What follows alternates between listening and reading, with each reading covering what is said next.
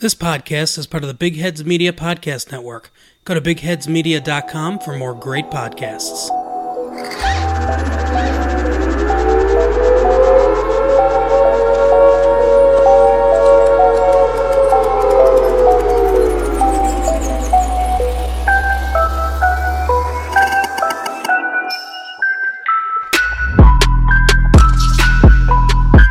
This is the American Toffee Podcast, your source for stateside views on Everton Football Club.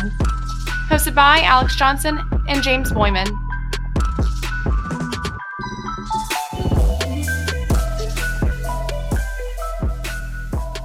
Welcome back, everybody, to the American Toffee Podcast. Immediately following Everton's 3 1 win versus Crystal Palace at Goodison Park, James here, joined by Alex. The European Blues. Let's go up to seventh place after three points at Goodison today. Alex, just give us your initial thoughts on the match. A good match, a very, very good match. So I thought that we controlled the match for the first good bit, and obviously that was rewarded by what I thought was a really beautiful team goal. It was worked well. I mean, Morgan Schneiderlin started it off. It was worked well on the right hand side uh, between Sigurdsson, and then Walcott kind of took it around the flank with a lovely finish or a lovely cross into the box and finish from Bernard. So that really kind of set things off. And you know from the beginning, I think that was about 15 minutes in, you know from the beginning that the game is going to open up because Crystal Palace gets nothing from continuing to essentially just absorb pressure. And so, you know, we caught, we kind of saw ebbs and flows. It got really chippy, scrappy, um, very physical battle. I think that I saw a lot of energy and desire. You, you, saw some bite in the tackle from quite a few of the players, which we know Evertonians love to see. Um, I think the scoreline is a little bit gracious towards us because Benteke was a nuisance the entire match. However, still deserved, and as they always say, good teams find a way to win. Absolutely agree. It's a great win for Everton, puts us up into seventh place. And I think, you know, going into the match, you know, our pre match, we didn't predict too many changes to the lineup, but Carlo elected for four changes. Um, something that he's done traditionally at a lot of his other clubs is really emphasize squad rotation to keep fresh legs. And so, with that said, bringing Bernard back into the team, bringing Schneiderlin into the midfield, choosing to go with Seamus Coleman at right back over Djibril Sidibe, and then Michael Keane returning to the side over Mason Holgate, probably the most controversial of the changes given Holgate's recent form. But he had an all right game. I think by and large, you know, this was a dominant performance. Um, like you said, a little bit of back and forth, a little bit chippy at times. Their midfield was uh, really intent on, you know, mucking up, mucking it up, and making things really difficult for us in those areas. But I thought that by and large, our movement with the ball was excellent, moving it back and forth to either flank. But, you know, under Marco Silva, there was a lot of just moving it back and forth between the center backs and no real intent. What I saw today was we would move it with purpose in that we'd move it to the left and really try to get something going down that left hand flank with with purpose. And then if it didn't come off, we would switch and try the same thing on the right hand side. And it paid dividends early on with that, like you said, really, really well worked goal from Sigurdsson, from Theo Walcott, from, yeah, Morgan Schneiderlin as well, Seamus Coleman getting involved. And I mean, an unbelievable cross from Walcott and a really, really tough finish for Bernard. He struck it really well, exactly how he needed to. And, and we're away and flying at 1 0 20 minutes in. It was a great, great start to the match for sure. Yeah, and and you know what, Ancelotti, I, we've talked about it before on, on, on the podcast, right? Ancelotti mentioned immediately when he came in that he wanted to see the ball moved forward quicker, right? That is how you create more space in attack, which is, I, I think, one of our biggest issues under Marco Silva. But along with that, he went on to continue and say that you need to do that, but with purpose, right? It's about finding a nice balance between retaining possession, but also taking slight risks here and there to move the ball up the pitch. And so, as you said, I think that in this match, although it wasn't perfect, we we should have had more possession than we did. Um, I think in terms of how we executed, I feel like they they started to find that balance a little bit more, and and, and you could tell that they were a little bit more methodical than they were maybe a couple weeks ago when we really saw them kind of pinging the ball around, um, making a little a little bit more mis- a more a couple more mistakes. But I think here tactically, here's why Crystal Palace kind of started getting back into the game. What they did was they started to kind of crowd out um, and overload the pitch on the flanks, right? And we know that with this 4-4-2, especially especially with only two midfielders and immobile to say the least in Sigurdsson and, and, and Schneiderlin, we we are going to work the ball on the outside and use the inverted wingers to kind of try to link up with maybe the central midfield, the overlapping fullback, and the striker. While Crystal Palace overloaded those areas and tried to force us kind of in the middle. But what they also did was they used their forwards to press our back line. And so essentially, you didn't see us hoofing the ball to Calvert Lewin in those in- instances. We were trying to kind of be a little more patient and slot a ball forward and see um, what players could do with it. I thought in general, Morgan Schneiderlin had a really good game, and he helped in this instance because I, I saw a couple really uh, good moments from him in terms of showing for the ball when everyone around him is under pressure, including himself. And, you know, he would take it on the turn and, and try to find the most intelligent pass possible. So kudos to him. Um, I thought Crystal Palace had a good game plan and executed it well, which is why, you know, we started to, to tail off with possession in the end. But again, Richarlison with a beautiful counterattack to get us back on top. And and it was it was not the best performance, as Carlos said in his post match, but it was still well executed. I think the players are taking more and more from what he's saying week to week, and uh, I think all Blues should be happy with the result. Yeah, I mean it's worth noting that that it's not a very good Crystal Palace side. Today was actually the oldest uh, oldest side that Crystal Palace has ever fielded in the Premier League. Their average age over 30 is Wilfried Zaha at 27 years old, the youngest player in that side. Um, so they've got their own problems to deal with without question. But as far as Everton is concerned, you know, some really positive play. I mean, it's it's unfortunate that Theo Walcott was forced to be removed through injury early on because, of course, you know, capitalizing off the back of his winner against Watford, he then gets an assist very early on in the match and looked to pose a lot of problems to Patrick Van Aanholt on the flank of Crystal Palace. Instead, we end up he ends up coming off in Djibril one sock Sidibe as he's going to be dubbed from here on out. Uh, comes in and to try to kind of shore up that flank. An interesting substitution, but not unprecedented as we've seen Carlo utilize both right backs uh, on that right flank before. I thought, you know, deserved shout out to Seamus Coleman. We talked about midweek. Ryan specifically mentioned that Coleman might come back in. I personally thought that he would stick with Sidibe at right back, but credit to Coleman today showed, you know, why Carlos selected him was really effective at neutralizing Wilfried Zaha, who is a really good player, didn't have his best game, but I think I think Everton deserve a lot of credit for that because we really prevented him from being able to get involved. Um, Richarlison, like you mentioned, Alex, unbelievable solo goal on the break. I mean, the kid is something special at 22 years old, only going to improve, and he's already pretty darn good as it is. But um, I did want to talk really quickly about the goal that we conceded because it's Jordan Pickford um, entirely on him. That's a save that every keeper in the Premier League should make 100% of the time. It's really bizarre how it even gets through. You know, you texted me right after he scored and was like, What just happened? I thought the same thing. It looked like he hit it right at him and it was in the back of the net. And I was like, Did he get nutmegged? What exactly happened? And it looked like he just wasn't able to drop quickly enough to to prevent the goal from entering the back of the net.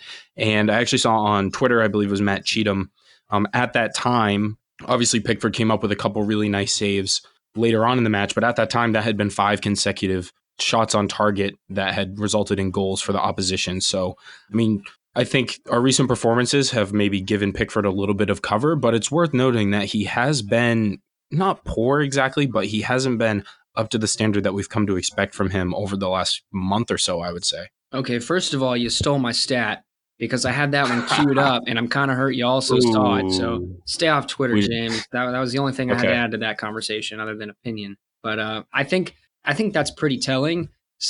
Another um, another Twitter account here. I'll throw something else at you, James. Another Twitter cr- account simply said, "You cannot look at Jordan Pickford in current form and say that he is England's number one." I agree with that. Do I think that you know the likes of Dean Henderson from Sheffield United are really starting quality for England, you know, as opposed to just being in good form. I don't know. But I do think that this is surely the lowest we've seen in terms of performance from Pickford because although he had a mistake in him here or there, and, and he is a young keeper, he's young for a keeper, right? Now it's it's just been mistake after mistake after mistake. It just feels like he's almost not even focused. Uh, so it's unfortunate. I think that we're going to see a lot of fans with pitchforks out about Pickford, even though we won and even though we're sitting in seventh place. I think he needs to step it up. Um, we did just send Lössl back over to uh, Huddersfield, I believe, on loan for the rest of the season. So the only uh, keepers we have left are Steck and, and João Virginia. Yeah, and just another thing on Pickford, you know, the the fact that he's not saving goals is not good.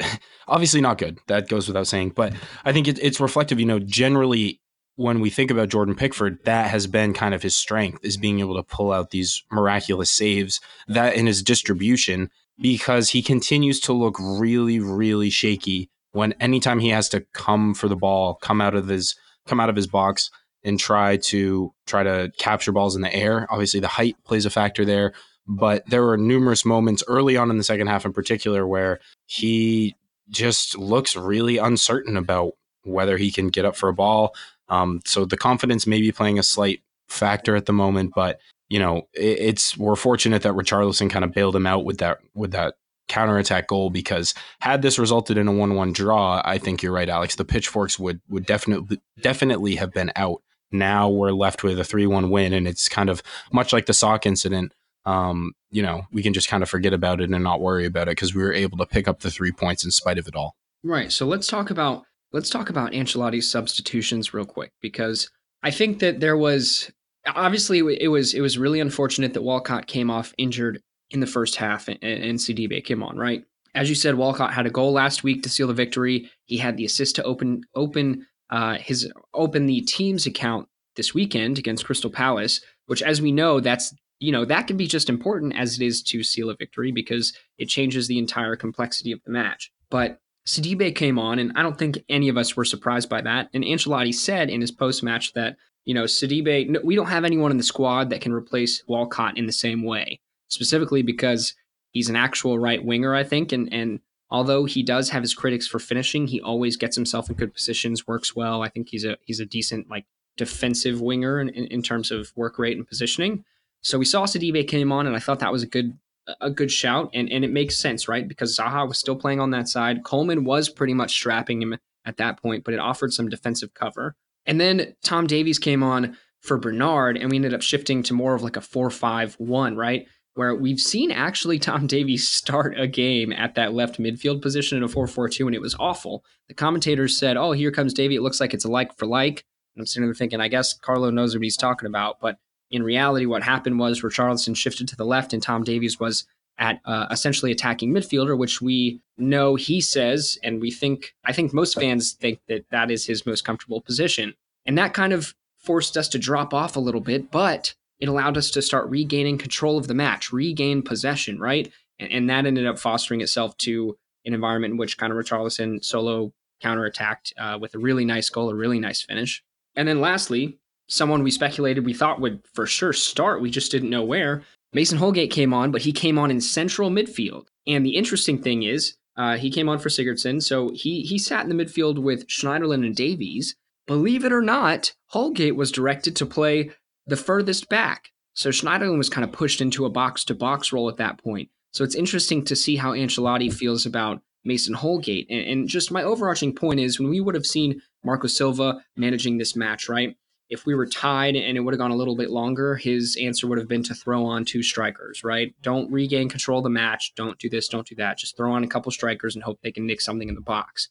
In this case, I felt that it was it was kind of they were they were proactive substitutions instead of again just throwing on a defender for the for you know giggles. I can't say the full phrase, James. This is a this is a family podcast.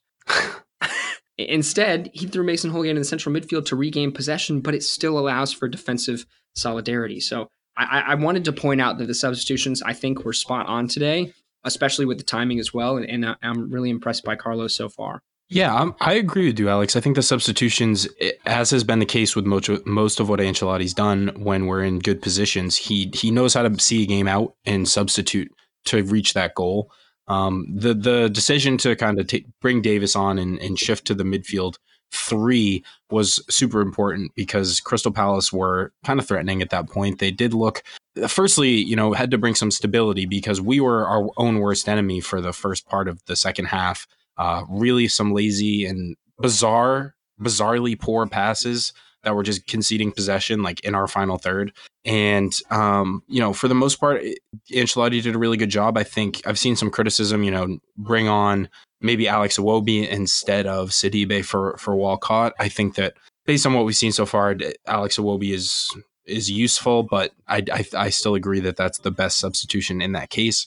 On the opposite side, I did think for a moment that Ancelotti was bringing on Davies to, to play on that left hand side, and I was a little bit worried. That gave me some pause because he just doesn't have the pace to to match up with Jordan Ayew or really any wingers in the in the Premier League. But to see him relocate towards the center of the pitch, you know, he showed a lot of work rate. He he ran hard. He made some nice tackles, and by and large, it really kind of brought the team back to earth and allowed us to see the game out. So again, credit to Carlo Ancelotti. What a difference he's made for this club over the last couple months.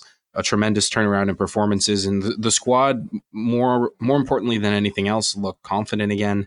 Um, again, we're not we ha- we're not putting together complete 90 minute dominating performances, but we're putting in solid 60 70 minutes and you know those lapses are then overshadowed by the overall uh, good play from the side.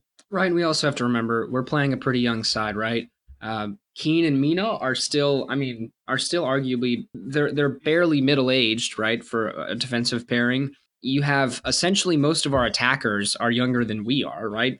Uh, Dom or Richarlison, I think, are both 22 or so. Uh, Holgate, not an attacker, 23. Uh, Iwobi is just about 23, I think. Obviously, Moise Kean, who we didn't see today. So we still have a young squad with a lot of ability, but it's it's still a, there's still a lot of untapped potential. And and mind you, the only way to continue to progress mentally and, and learning out how to close matches and, and, gaining the confidence just comes with experience. You know, someone like Lucas Digne would have that experience playing with a lot of the top clubs in Europe, but a lot of these other players are not are not the same in that regard. And so so we've got to build up to it. We've got to kind of continue creating this culture at Everton Football Club in which uh, you know our nil satis nisi optimum says.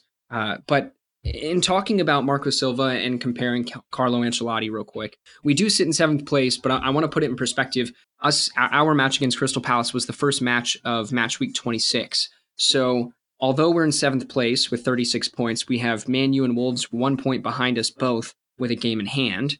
Um, coincidentally, we are tied on points with Sheffield United in sixth place, but again, game in hand, and they've got a, a much better goal differential. So I'm super stoked about it. I know I literally opened up with the European Blues. However, I just want to give a, slight word of caution. But let's talk about the records under the two managers, right? This is actually almost borderline appalling, although it's it's fantastic for us. Under Marco Silva this season, we played 15 matches and lost 9 of them, ending in 18th place. Since Marco Silva was fired, so the handful of matches that Duncan Ferguson oversaw, and then subsequently Ancelotti, we've had 11 matches and we've only lost once, now sitting in seventh place. If that is a, not a complete 180, I don't know what is. For sure, it's been a it's been a dramatic turnaround. And what I will say is that what was so perplexing about the end of Marco Silva's tenure was, or I guess so frustrating more than anything else, was the fact that we were playing fairly decently and just couldn't seem to get any results. And under Carlo, we're playing again fairly decently, better for sure, but the results have gone the other way. And I think that that's just a testament to the experience, the calmness of the manager, and just the new, um, I guess, the new life that he's given us under his reign. And, and it's so nice to actually look forward to watching Everton again. And I, will admit, when Benteke scored that goal, I mean, classic Everton, I think he hadn't scored in 20 something matches or something along those lines. He puts Close one in. Sorry close to it. Yeah. I think it was like 18, 19, something, long. something far too long. So that's the type of thing that we traditionally do. Just allow players who are in ice cold form to get back on track against us. But then to immediately respond and go back into the lead, it's just uh, encapsulates perfectly what Carlos brought to the club. This team no longer folds. Although again, there were brief moments in this match where we could have folded, but again, didn't. So that's the most important thing to take away. And like you said, Alex, on a really nice win winning streak and avoiding dropping all three points in all but one game. And so I think eh, our schedule has been very favorable for us. I'll add that as well. At this moment, Carlo was fortunate enough to come in, I think, at the right time where we had a, a, stretch of games where he could really sort of implement his ideas and take advantage of some of the weaker opposition. And now we start to head in. We've got a week off, and then we head uh, to the Emirates to play Arsenal, which if rumors are to believe, could be the return of Andre Gomes, which still kind of um, I'm apprehensive to buy into that because it just seems like way too soon. But if everything goes to plan, that could be his return. And if that is the return, then we would then potentially be there for his return to Goodison Park against Manchester United, which is very exciting to think about. So, a lot of positives to take away from today, a lot to look forward to as we move into the the remaining months of the season and and I am over the moon and I did want to give you a quick shout out Alex because we haven't mentioned it yet. You did predict the scoreline correctly today as many pointed out on Twitter. Ah, uh, yes, thank you. I I uh I do enjoy being right, although it's very rarely ever true. Yes, I agree. I, I although I, I do want to mention just about the schedule and talking about the the rest of the season and prospective matches. Um, we've had a very favorable run of fixtures in the last month or two.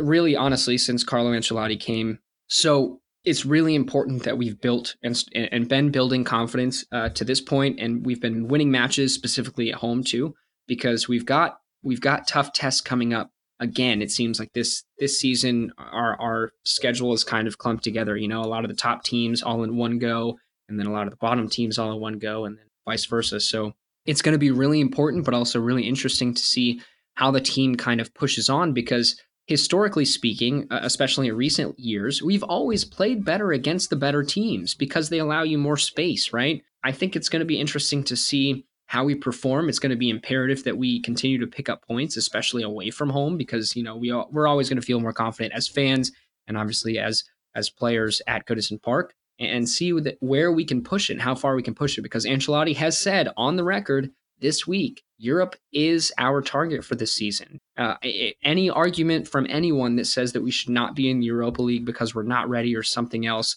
is not a coherent argument, in my opinion. We should be in Europe. We should be aiming for that. And I, I would be really ecstatic at the prospect of doing it. Yep, and we took a big step towards that today, moving up amongst that little mixture of of teams competing for the Europa League. And and what I'll also add on the schedule note, yes, there are some some daunting names, I guess, facing us very soon. But I will also say that Arsenal and Manchester United are not the the names that they once were as far as the intimidation factor. They're both having very off seasons. And so I think they're there for the taking. There's only really one or two teams that I, I genuinely think we will have a, a, a true struggle to beat. But uh, and I won't name one of them, and the other one being Manchester City, who we've already played. And so I think you know it's a really good opportunity, and I just hope that we are able to to continue to a stay healthy because hopefully Theo Walcott's not out long term. Uh, crazy the the 180 that's happened with Walcott in just two games with the goal and the assist, but I do think that being our only right sided winger, he'll be useful. So staying healthy is going to be key, but also just maintaining the momentum and not having any kind of you know deterrent like a, a, another catastrophic capitulation and just stay the course pick up points where we need to pick up points at home and then try to get you know one at least one point when we go away and with the way that the table's shaping up and the other teams are underperforming there's no reason why we can't achieve europe uh, it seems absolutely crazy to be saying that if you had asked me that in December towards the end of Marco Silva's reign, I would have said, or we'll be lucky to finish top half. But it's just one of those years and it's wide open and it's all there for the taking. And I can't wait to see what Carlo's is able to manage with the rest of the year. And let's hope that this is one of the seasons in which we actually actually capitalize on the opportunity too. That'll wrap it up for us. Look out for a midweek show. Not sure what we'll talk about yet because we have break on the weekend. Otherwise, up the toffees.